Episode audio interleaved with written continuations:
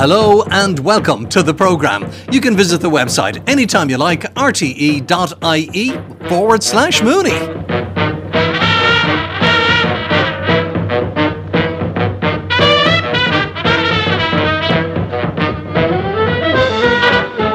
So, a uh, busy show ahead of us tonight. Let's say hello to Éanna Ní Richard Collins, and Niall Hatch. Hello, everybody. You all there? Yes?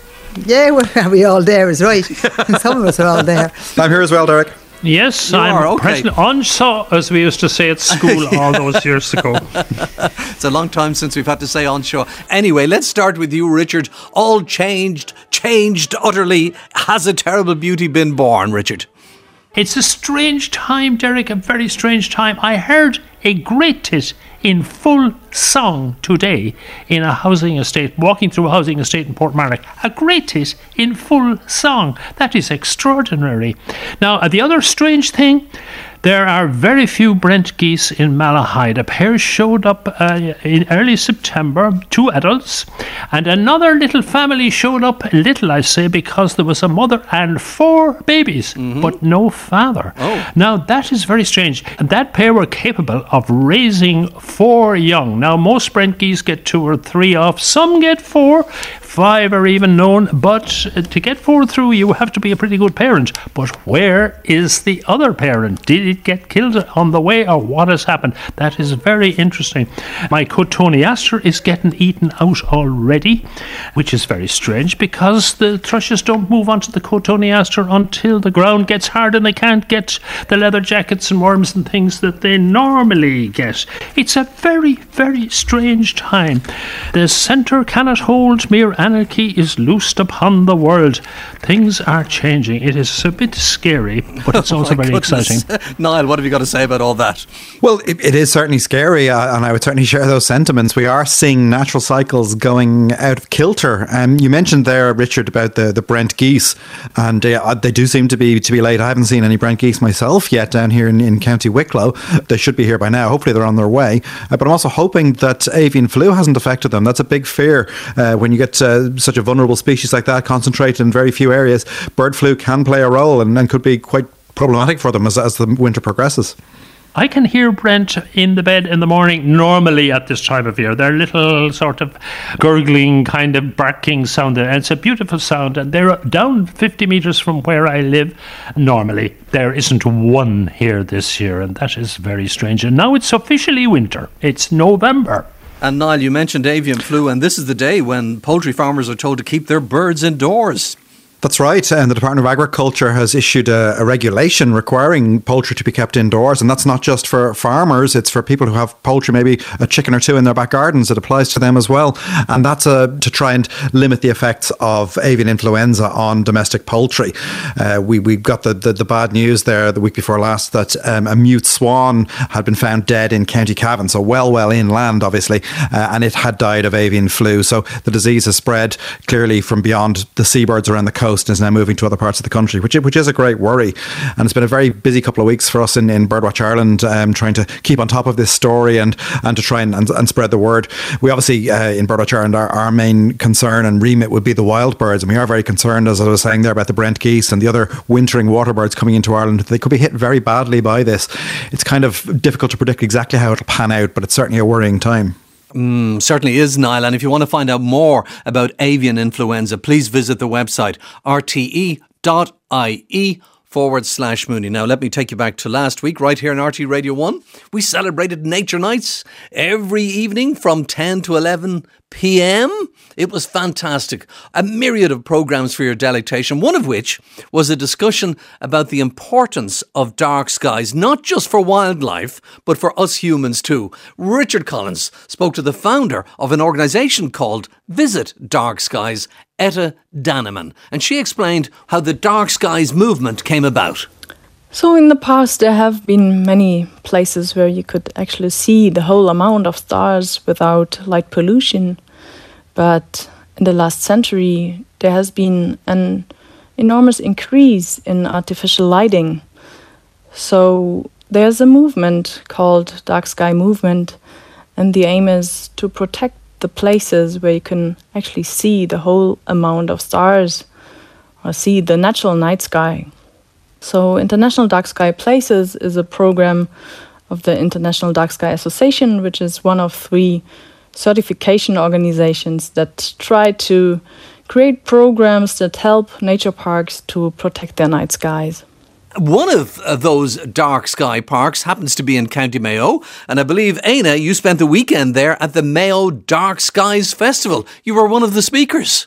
But I was I was speaking to the good and the great about the impact of darkness on marine creatures under the sea, mm-hmm. and that was an actual very interesting thing. There were a couple of talks about marine environments and one thing and another. So my one tied in very well, and I was pointing out that you know under the sea the light attenuates very quickly. You only get light down for oh I don't know the red colour is gone very quickly. The first the first thirty feet and your red colour is gone, and by the time you get get down another bit, down to maybe 30, 40 metres, there's only the pale blue light. So that's all that's reflected. Every your other colour is gone. Your red diving jacket is gone. It doesn't look red anymore. And then, of course, as it gets dark, then it gets dark much quicker because all the lights are skimming over the sea rather than going down into it.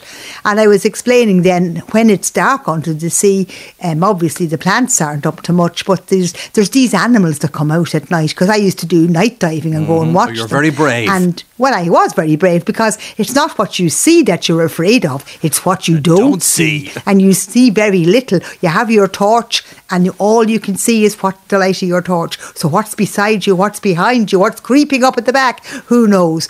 But the things that would be in in in rocks during the day, in holes in the rocks, things like lobsters and crabs, were marching over the seabed at a great rate, and you could see these quite well. They're the hunters, and they were out looking for stuff, and they were out of their out of their actual holes that they would be in when you would be on a day dive, and you could see them marching about underneath. They obviously felt empowered at night to go out and hunt for food, and I mean this is what they were at. But there was also things like fan worms. Now a fan worm is the most beautiful thing. It's like a flower on a stalk, but the stalk is actually the the, the case, and because it's dark or not, they, they have to filter. But it's dark, so they can come out of their fan and wave their tentacles around and filter in the lovely food for themselves.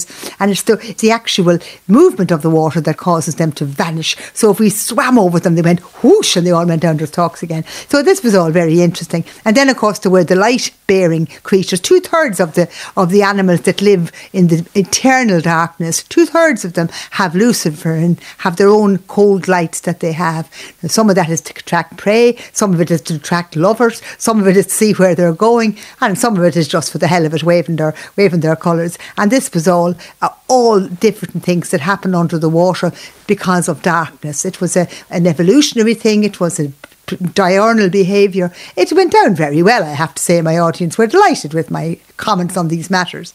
Yes, um, that's very interesting. Light is so important. I believe there are animals in the world that track the Milky Way of all things for navigation, that is. You know, in migration and navigation, for instance, uh, there are creatures, insects and mammals, who use the light of the Milky Way to orientate themselves when they are migrating. Now, the Milky Way, I haven't seen it in this part. I've seen it in the dark sky area that you're talking about there, Éanna, but I haven't seen it in Dublin in a very long time indeed. And if you go to the southern hemisphere, there's a wonderful Milky Way. If you're out in a in a dark place, it's it's absolutely marvelous. So I can understand why things would track it. The other element in this is polarized light. Mm-hmm. Certain creatures can uh, track polarized light. So all that is being upset now by the, our lights, which are cl- lighting up the sky and blotting it all out. Um, so it's extraordinary, but I wonder what is happening to the whole ecosystem, the entire animal kingdom, with and indeed the plant kingdom, with this sort of thing going on. Oh my God, Richard, you're scaring me, you're scaring me. Let's lighten the mood again now. Have you ever watched one of the BBC's groundbreaking wildlife documentaries and thought, how did they get that extraordinary shot? Well, there's a good chance it was captured by our next guest. Doug Allan is one of the world's most distinguished wildlife cameramen and a friend of Mooney Goes Wild. You will know his work from the Blue Planet, Frozen Earth, Frozen Planet, and others. In this clip, Doug is describing an intimate encounter with a humpback whale. Humpback whales just look utterly amazing when you get close to them. They've got all these bumps over their head. You swim in and that eye just comes straight in and you establish an utterly personal one-to-one contact with them through their eye. And as you hang at the surface or swim down to them, they will come up and meet you. They come up and meet you. They're full of curiosity. They're full of friendliness. I'll bet they are. Doug Allan has been filming the polar regions since the 1970s and is a valuable witness on the impact of climate change there. He brings this insight along with his successes and setbacks during 35 years of natural history filmmaking on David Attenborough's landmark series on tour around Ireland in the coming weeks. And he joins us now for a chat. Hello, Doug. How are you? So you're back in Ireland. I am. So, what can people expect to see on your theatre tour? well, you know those little 10 minutes at the end, which everyone says is their favourite bit of the programme? Well, imagine an extended version of that for a couple of hours. Um, so I'll be talking about some of my adventures that I've had recently, some of the things that are new things that I've learned, some of the new expeditions that I've been on, and then I'll be winding in, uh, of course, issues about climate change, which unfortunately is something that, that seems to be looming ever larger in our lives. Yes, indeed, and that's something we'll come back to shortly. But I want to talk to you about your encounters with large animals. You mentioned there diving with humpback whales. Where do you feel safest?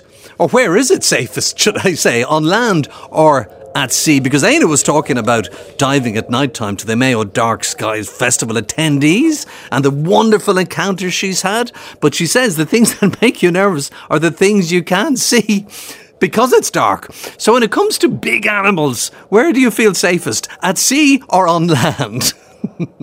it's rather like I mean, if a whale leans against you underwater, then you just get pushed sideways in the water. But if an elephant tends to wander across, and if you're not careful, maybe it puts its foot on top of yours, then that's a bit more of a difficult situation. That's an extraordinary description. If a whale leans against you in the water, you just get pushed in the water. Has that actually happened to you? Oh yeah, I've had um, I've had whales. In fact, my, my very first encounter with a whale was remarkable. It was with a right whale down in Argentina, and this I've been filming this whale on the surface, and I went down underwater because I wanted to kneel on the bottom and look up and get a silhouette. But this female came down and she just swam straight up to me and literally stopped. She was floating about half a metre above the bottom, and um, her eye was level with mine, and I just looked her in the eye and I, there was a slight swell moving back and forward, and I could feel myself just being slowly pushed against the wheel. So I put my hand up very gently, just so that you know I wouldn't get pushed against the wheel. And when she, when when I touched her, you could feel the change in muscle tone, just like you know you touch a sleeping person. You could feel a little imperceptible stiffening, but it didn't seem to bother her. And I don't know why, but I started gently rubbing her side and um, as I did this, she began to push against me, almost like the way a dog lifts its head when it wants you to scratch it a bit more harder in between its ears. It was like this whale was pushing against my hand, wanting me to give it a good old massage round about the, the, the sort of rear part of its head. So I obliged, and um, eventually it was it was pushing me sideways across the bottom as I was as I was rubbing its head. Um, that was a remarkable, remarkably friendly and intimate encounter with a right whale. And did you at any stage feel nervous or afraid for your life? I mean, they're huge creatures. Oh, big animal. I mean, this thing was, you know, 50, 60 tons probably. But no, not at all. You know, whales know exactly where you are in the water. You know, I, have been, I've had a whale swim by me very close, a humpback with, which have these very long fins, our flippers, and I, I was filming and I could see out the corner of my eye, I could see the big long pectoral fin hanging down in the water coming towards me. But when it was about a metre away, it just lifted its fin just enough to lift it over my head and put it down over the other side and carry on as it swam past me. So it knew absolutely where I was in the water and it knew absolutely how to avoid touching me. Whales are mammals like ourselves, Doug. They're known for being, if you want to put it in human terms, kind and considerate and caring, and they look out for one another and indeed look out for humans. But have you ever filmed with sharks? And I'm thinking of the great white in particular. I have filmed great white sharks. Um, mm-hmm. I haven't filmed them doing very much. I mean, they, you know, they're quite difficult when they're, when they're actually hunting, and it's probably a situation where you definitely wouldn't want to get in the water. But I filmed great whites from a, from a cage, and of course I've filmed the, the friendly, the, you know, the plankton eating forms of sharks. You know, the great white shark might be the biggest predator animal in the sea, but whale sharks and, and basking sharks, for example, you know, they're feeding on plankton and they're part of the same group as as, um, as great white sharks. So I've been in the water with a wide range of sharks um, all the way through. And again, I don't think, well, the great white sharks do attack people, so do tiger sharks, so do bull sharks. Um, quite often, however, it's sort of you know, because they're slightly confused about their about the prey. They they see the human being as a prey item, and these animals normally prey on other things besides humans. So quite often, in the case of an attack, it's where the where the shark has thought that the human is actually possibly a seal or something like that, which is its more normal prey. But um, you know, with it, as with any big animal, you have to be careful, especially in the water. Those animals are in their element, and they're designed. They've evolved to move much, much faster than you can in the water. You know, definitely pays to give them some respect and to recognise the change in mood when, particularly the whales, which being mammals, you know, they have personalities and some of them might be quite happy for you to be around them for an hour, a couple of hours. And then, just like any human, they'll just want a bit of their personal space back. And so they might show that by turning their tail sideways onto you and then swishing their tail from left to right rather than up and down. And that left to right movement, that's a sort of indication that that's what they do between themselves when, when there's a bit of aggro going on. And so you recognise that sign and you think that's fine. I've had a good couple of hours with you. I'll just back off and leave you in peace till the next encounter.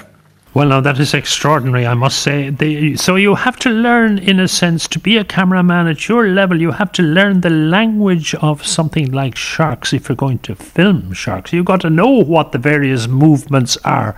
It's not obvious that a shark is uh, cross or annoyed or something like that, unless you're able to interpret its body language. Is that the case? Do you learn this? Do you read it up in advance or what? You do both them. There's a lot of um, studies being done on behaviour. Um, you know, the change in behaviour from, from a shark, which is merely curious and swimming around, to a shark which is perhaps defending its territory, um, to a shark which is going to preparing to attack you. But normally, if, if an animal wants to attack you in order to eat you, uh, to damage you. Therefore, it, usually it relies upon surprise, the element of surprise. So if you see the animal and you let the animal know that it's been seen, then it will normally not press home its attack. But it will press home its attack if, for example, you stay persistently in its territory. Um, you know, and even great white sharks have uh, underwater territories you know, underwater personal spaces, put it that way. And if you persistently try to push yourself into that personal space, then you get the slightly head down, the flippers get pointed downwards, you know, rather than out at the sides. And those are the sort of indications that if you push that shark, he or she will press home an attack on you. And again, if you're if you you know if you know the shark sufficiently, then you can recognise that behaviour and possibly get out of the road. And it's the same with whales. You know, as I say, whales will whales can be friendly for a while and then they get bored or they just want to be left in, in peace and, and they, they, they show their behaviour in subtle ways. Polar bears are the same. You can tell the difference. A polar bear that's coming at you with its head down and swaying from side to side and blowing through its nose, making a kind of huffing, puffing noise, that's a bear to beware of because that bear is coming in in a threatening mood. Whereas a bear that walks in more gently, head up, looking from side to side, it's probably just curious.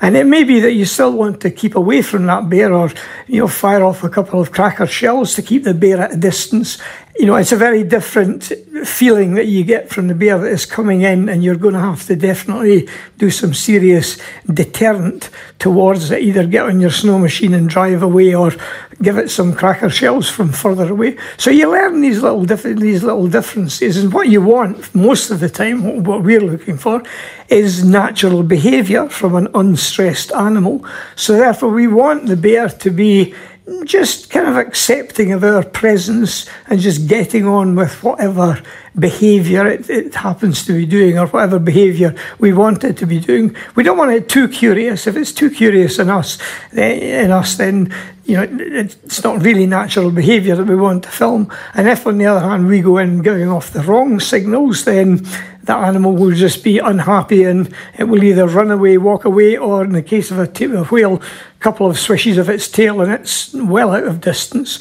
So it is all about reading the behaviour of the animal, getting the animal to relax in the company and giving it time, and then recognising when you've when you've had enough that the animal wants to give you for a day and it's maybe time to you know to leave it alone.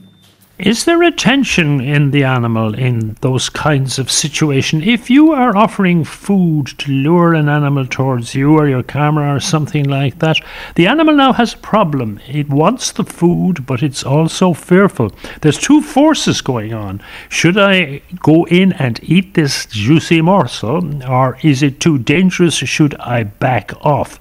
And that seems to me a dangerous kind of predicament. The animal is trying to juggle with these two forces, and that seems to me likely a time when it would attack. Is that a, a problem, or is this nonsense?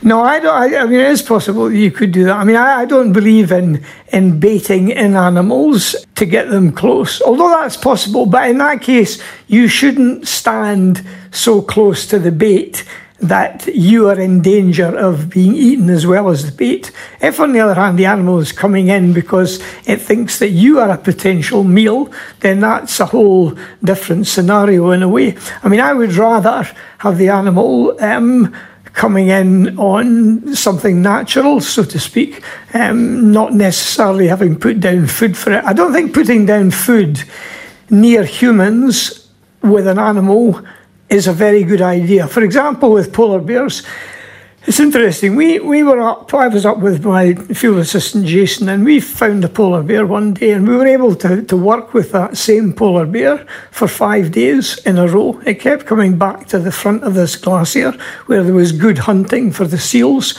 and we could go and wait out at the glacier, and the bear would inevitably turn up, would do the rounds of the seal holes, and then it would go away. And then it was interesting because the first day we saw the bear, there was definitely, we kept our distance from it, etc. But because we saw it on five successive days, each day we became more accustomed to the bear and the bear became more accustomed to us. So by the end of five days, we definitely, we didn't have a tame bear by any chance, but we had a bear that was more accustomed to us than it had been at the beginning and it was doing more interesting things and we were able to work that little bit closer to it.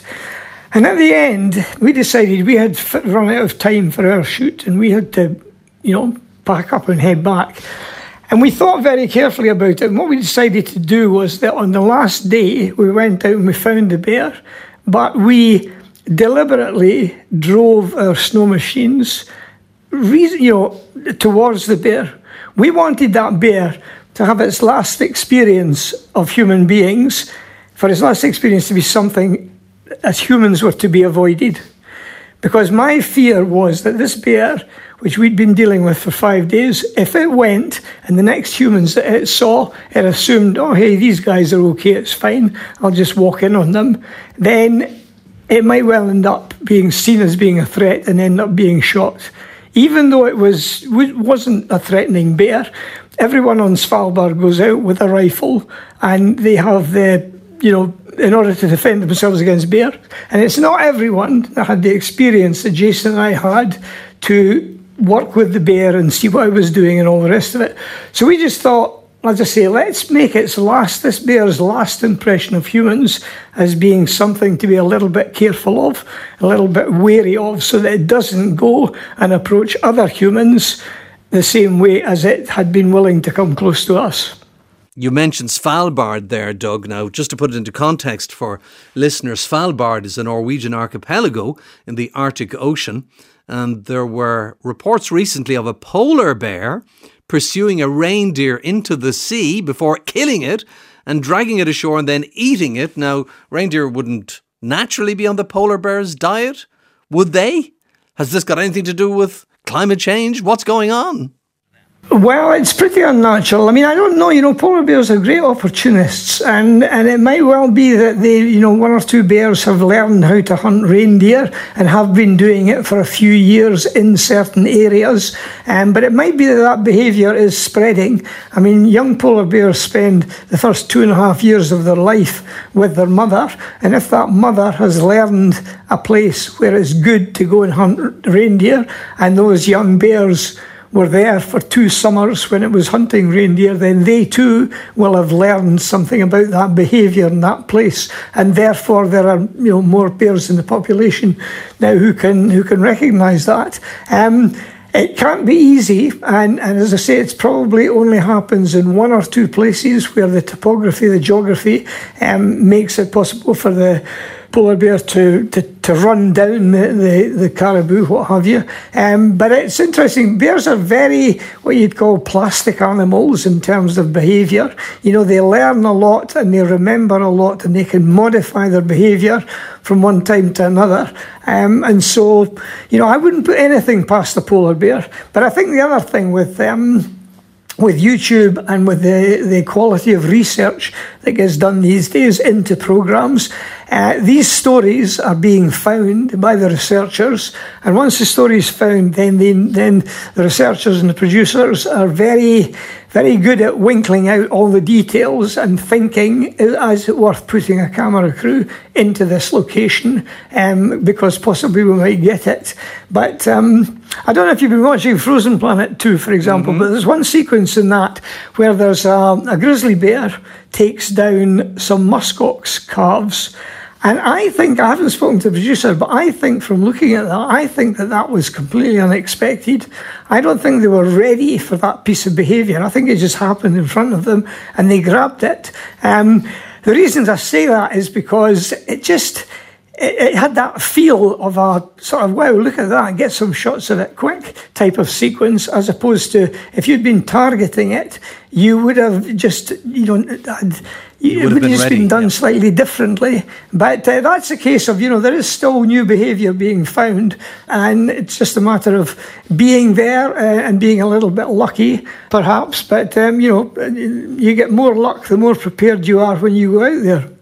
It could be that the reindeer are being pushed into areas because of climate change. They're going to areas that they didn't used to go to. And certainly, um, if, uh, if, the, if, the, ice is decreasing in the Arctic, that means the polar bears are going on to land sooner than they used to, and they're possibly roaming wider.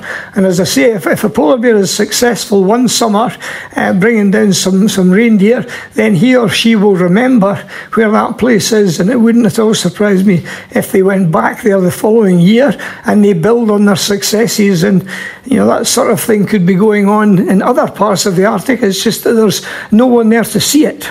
Yes, indeed, Doug. Your successful career as a cameraman must give great hope to people who don't know what they want to be when they grow up. Because you didn't want to be a cameraman when you grew up, you wanted to be a marine biologist, and that was what you trained in. And then you wanted to be a diver. Being a cameraman was only your third choice. And you started off your work as a cameraman in the Antarctic. That was 40 years ago, and you've been going to the Antarctic on a regular basis since. So, how has it changed in the 40 years from 1981 82 to 2022? Is there a huge reduction in the ice? Is climate change having just as much an effect there as it's having in the Arctic? Oh yeah, yeah, yeah. I mean, you know, the, the place that I began, that I first wintered on Signy Island, is, um, you know, every year they used to take uh, uh, panoramas of the island in, in February when the sea ice, when the cover, when the snow cover was at a minimum. Uh, still had a permanent ice cap, and there were seven or eight positions that the panoramas were done every year. And when you compare a panorama that was taken in 76 with one that was taken in 2020, you can just see how much the glaciers have receded um, and how much ice has disappeared. And if climate change continues at its rate, Signy probably will lose its ice cap in the next, you know, 10, 15 years or so. Um, and then down the peninsula itself, places that we went to film life in the freezer, penguin colonies and um, Adelies in particular. You know, you go to a penguin colony, there might be 25, 30,000 penguins there.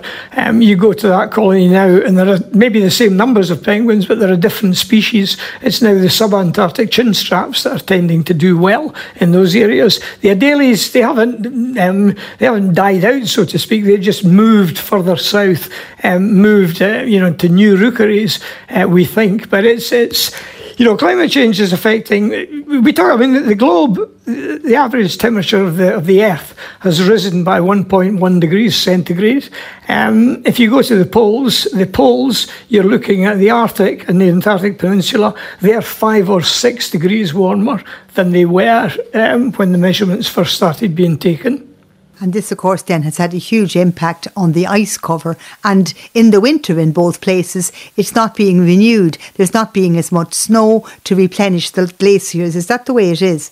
Well, that's yeah. You're into this positive feedback um, system, particularly up in well, yes, with the Arctic. I mean, if you take the sea ice, for example, in the Arctic, the sea ice covering the Arctic, because the spring is is warmer, the ice melts slightly sooner, so that exposes the, the Black Sea for a longer period over the summer. So the sea warms up, and the warmer sea takes longer to freeze in the autumn. Because it takes longer to freeze, it freezes later, so the ice in the winter is thinner. So the thinner winter ice melts up earlier in the spring, exposing more black water. So you get in this situation which is called positive feedback. So everything contributes on top of each other to, to make things worse and worse from one year to the next, rather than uh, you know, correcting itself and, and beginning to restabilise the way we want it to be. Snow melt leads to more snow melt um, and as the temperatures come up, sometimes when the temperature rises, you know, you get more snow falling because uh, very cold air doesn't hold much moisture and therefore you don't get much snow. So as you raise the temperature, depending what your baseline is, as the temperature gets warmer, sometimes the snow increases. But um, in many cases, as it gets warmer, it simply gets wetter and rain rather than snow. And of course, rain has a real melting effect on, on glaciers. You know, when you get rain falling on a glacier on a snowfield, that really melts it fast. Rain and wind can get rid of vast areas of snow of, of snow and ice over a summer if you get a lot of, of snow if you get a lot of rain and wind. Doug, you mentioned earlier your close encounters with uh, potentially dangerous animals like sharks and polar bears, which I'm sure is, is, is very exciting and, and worrying in, in equal measure. Uh, but I'm curious, what what is the most dangerous situation you found yourself in when filming? Like, have you ever thought yourself, I might not make it out of this one? Well, there was a walrus grabbed me um, when I was snorkeling in the water. It thought that I was a seal, basically. I was treading water, looking around for some birds that I wanted to film, and this walrus came up from underneath and grabbed me around the thighs and would have pulled me under had it not been that I, you know, immediately swung the camera around and kind of pushed it against its head.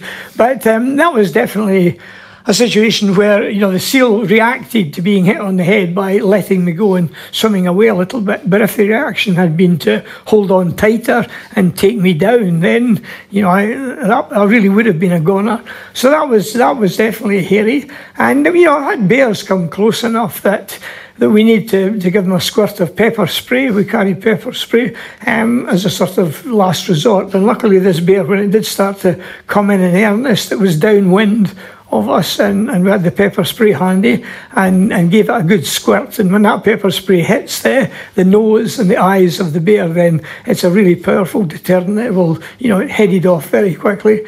You know, when you get into these situations, it's important that, you know, I don't mind chasing away animals or causing them some discomfort, but what I don't want to do is get in a situation where I'm forced to seriously hurt the animal in order to stay safe myself. That would be that would be an absolute disaster for me. And it's never happened, um, partly because um, I always surround myself with the best people who know what to do in, in situations like that. And it's often them who are who are taking the the chase away action. Me, I'm usually glued to the camera thinking, well, this is a nice big close up. I'll just keep on filming. I'm relying on other people to make the decision that's close enough with that bear, we'll chase this one away. Well, Doug, it was lovely talking to you. Thank you very much indeed for giving us your time again. And you can enjoy an evening with Doug on November 9th in Galway, November 10th in Waterford, 16th in Kilkenny, and he'll also be going to Clifden, to Westport, to Omagh, and to Bray. And you'll find all the details on our website, rte.ie forward slash Mooney. Doug Allan, thank you very much indeed. My pleasure. Thanks a lot. Thank you. And more details about Doug's tour can be found on our website as always, rte.ie forward slash Mooney. That's where you go to find a rundown of everything that appears in each programme. Now let's talk about pollinators. Belfast Council plan to get the city buzzing again by restoring 15 hectares for pollinators. What's this all about? Well, to find out more, Éanna spoke with Belfast's buzzing conservation officer. I'm Hannah Fullerton and I work um, with Belfast Buzzing as a conservation officer. Hello, Hannah. It's great to talk to you about this. This seems to be a wonderful use of lottery funding because you're getting a hundred thousand, more than a hundred thousand pounds to do a project called Belfast's Buzzing. And you are setting up beelines. You have a great, a great line certainly in sound bites, but it seems like a wonderful project, and it's all to do with improving the quality of life for pollinators there. Yes, it, it's very exciting. It's the first of these projects for Buglife to do in Northern Ireland, and I'm thrilled to be a part of it.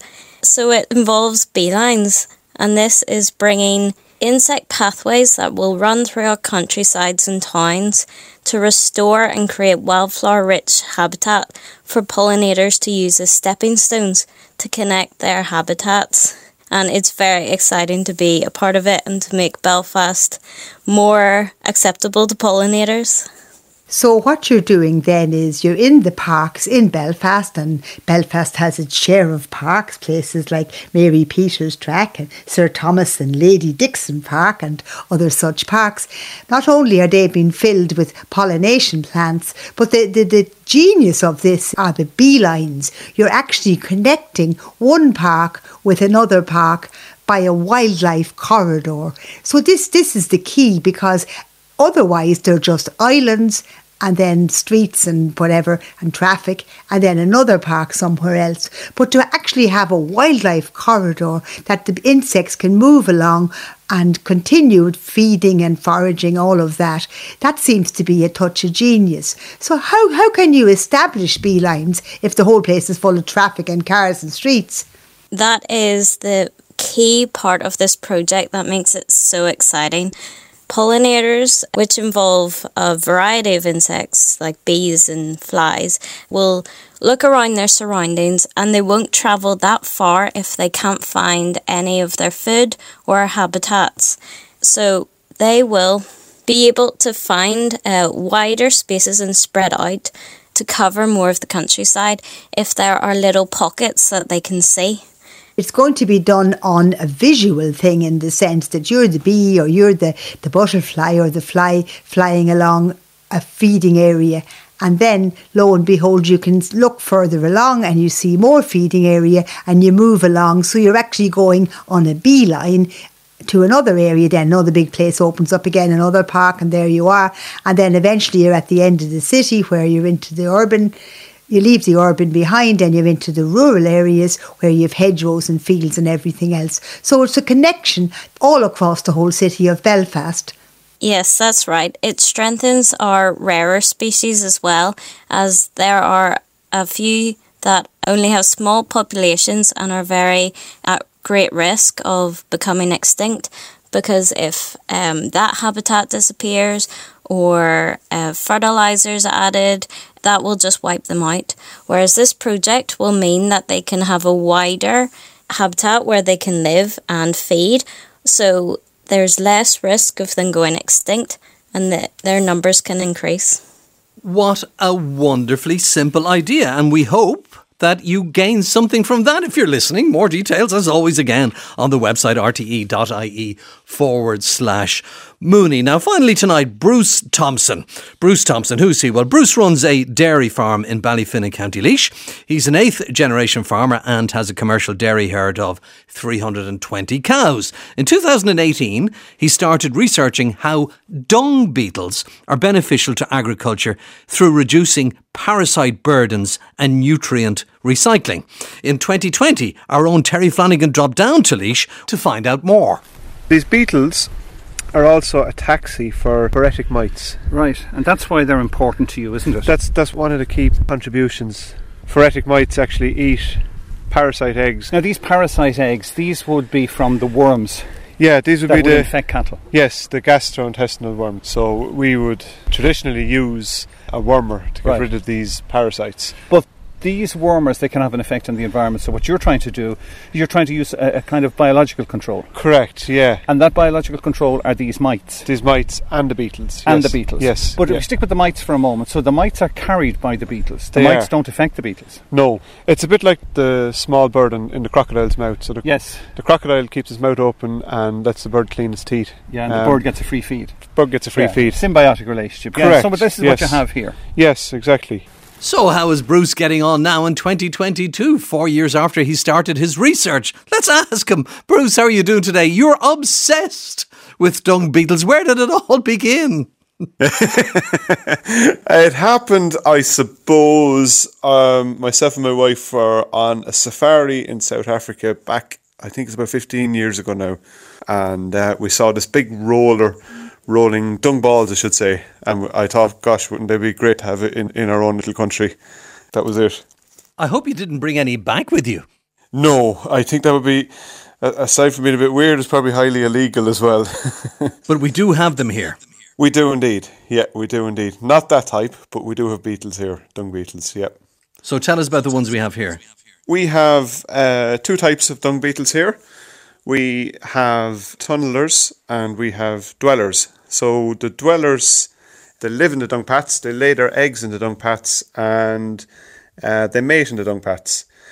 The tunnelers then they burrow down into the ground and they bring the, the dung pat down into the soil and lay their eggs in little constructed brood balls made out of dung pats, out of the actual feces and um, they hatch then and they work their way back up to the soil to complete their life cycle. The, the cattle feeding on the grass are eating parasites. This is not good for the cattle. So there are all of these wormers or these poisons, these poisons for these parasites that are fed to cattle and they go through the digestive system, clearing out the cattle from the parasites.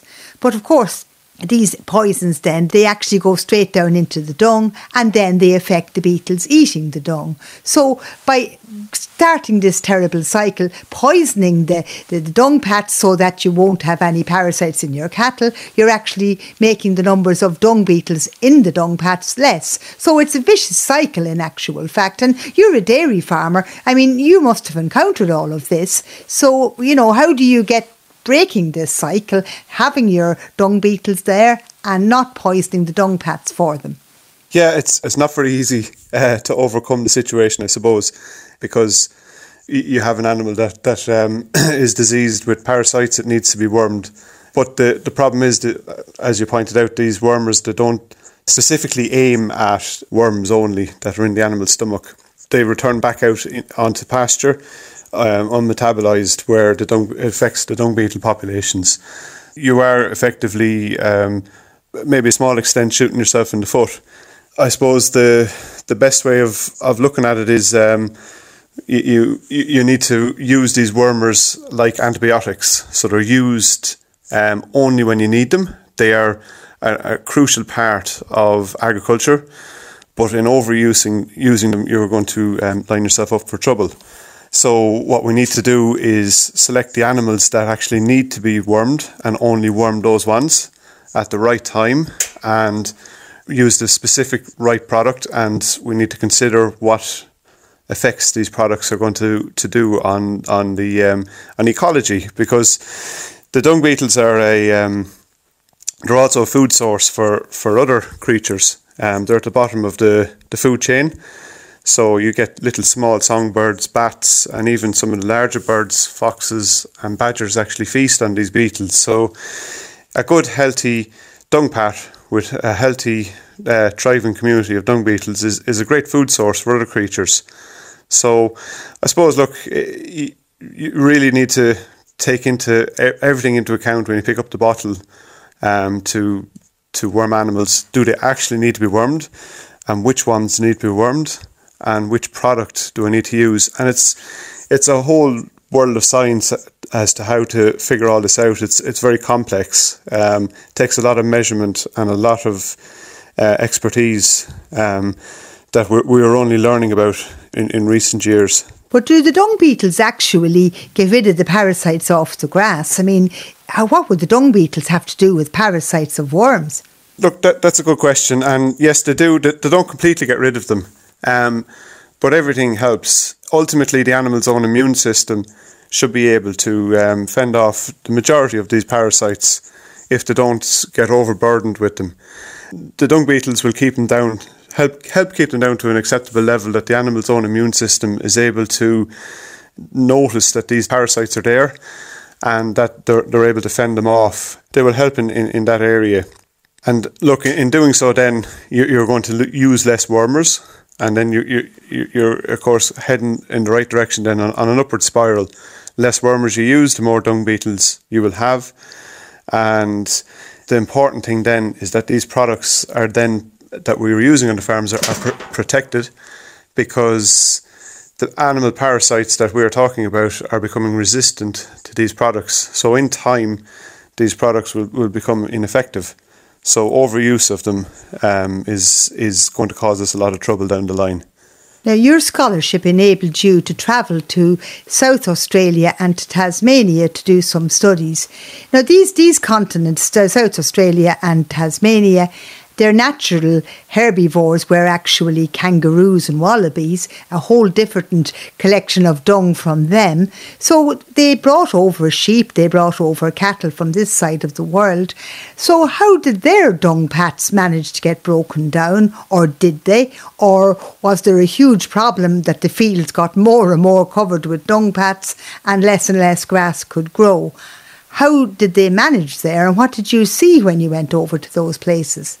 European settlers arrived into Australia in the late 18th century and they brought their cattle and sheep with them, which deposited dung pats um, across the landscape. The issue was the dung beetles that were there, as, as you say, the native ones, they, they were evolved uh, over a long period of time with marsupial dung, so your kangaroos and your wallabies, and they they took one bite out of these these dung pats and and uh, they thought it didn't taste very nice, so they left them. It wasn't a big problem until after the, the Second World War when they started intensifying agriculture in in uh, Australia, and then there was a lot of dung pats being left deposited out onto the landscape.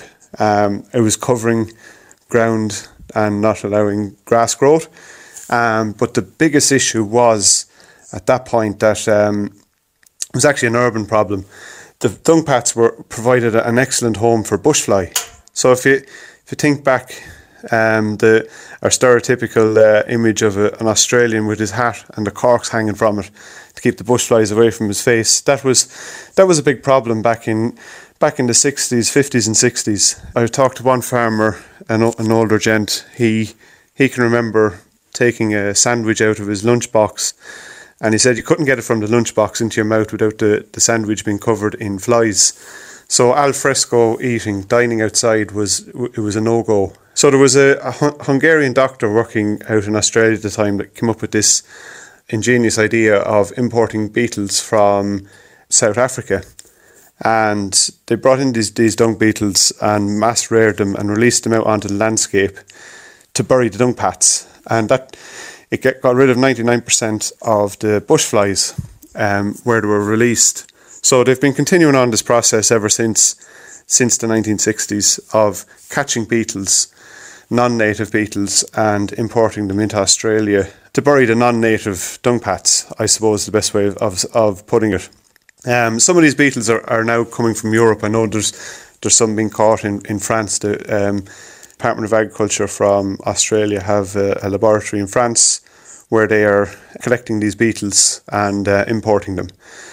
Um, they've they've now found different attributes that they're actually like I was saying there earlier, the they um, reduce the parasite burdens on pasture. They actually help the soil health. So the soil in, in Australia has, has a very low carbon and organic matter percentage, and burying these dung pats into the soil really helps increase this. They're also finding that they're they've been used for in areas water catchment areas where they were finding that we're having a lot of algal bloom problems in the waterways. So what was happening was animals were depositing dung pats on pasture and when it rained heavy and when it does rain heavy in Australia it rains heavy the water off this pasture was going into the waterways and polluting it. So they, they found the, the dung beetles, not, not only were they removing the dung pats from the soil, but they were also leaving little tunnels and aerating the soil. So when it did rain, the water went down into, into the soil rather than running over the top of it and straight into the waterways. So it gave the grass and other herbage a chance to, to um, recycle these nutrients rather than them getting into the waterways. So that that was the, the long and short of, of what I saw in Australia. Would such a scheme be necessary in Ireland? Have we enough dung beetles here, or do we need to breed dung beetles and augment what we have? Or is it all a matter of reducing the, the wormers, reducing the poisons in the faeces in the first instance? So, being a dung beetle enthusiast, I would say we, we could never possibly have enough beetles in dung beetles in Ireland. But the r- real answer is we, we don't really know because we don't have any baseline figures on how many be- dung beetles we have had in Ireland in, in recent history. Um, so we don't know what effect our modern practices actually have on the dung beetle populations. The only thing we can say is that we can assume that they are diminishing because uh, it, it is what is happening over in, in the UK and our our agricultural practices are very similar to that. So it, it, it's a fairly safe assumption to say that our dung beetles are declining in population. The other point, I suppose, is that should should we be breeding dung beetles? Um, well, I would I would probably say it, there would be definitely benefits in it, um, particularly with some species, the tunnelers I was talking about earlier. They seem to have, anecdotally, diminished an awful lot in numbers over the last couple of decades.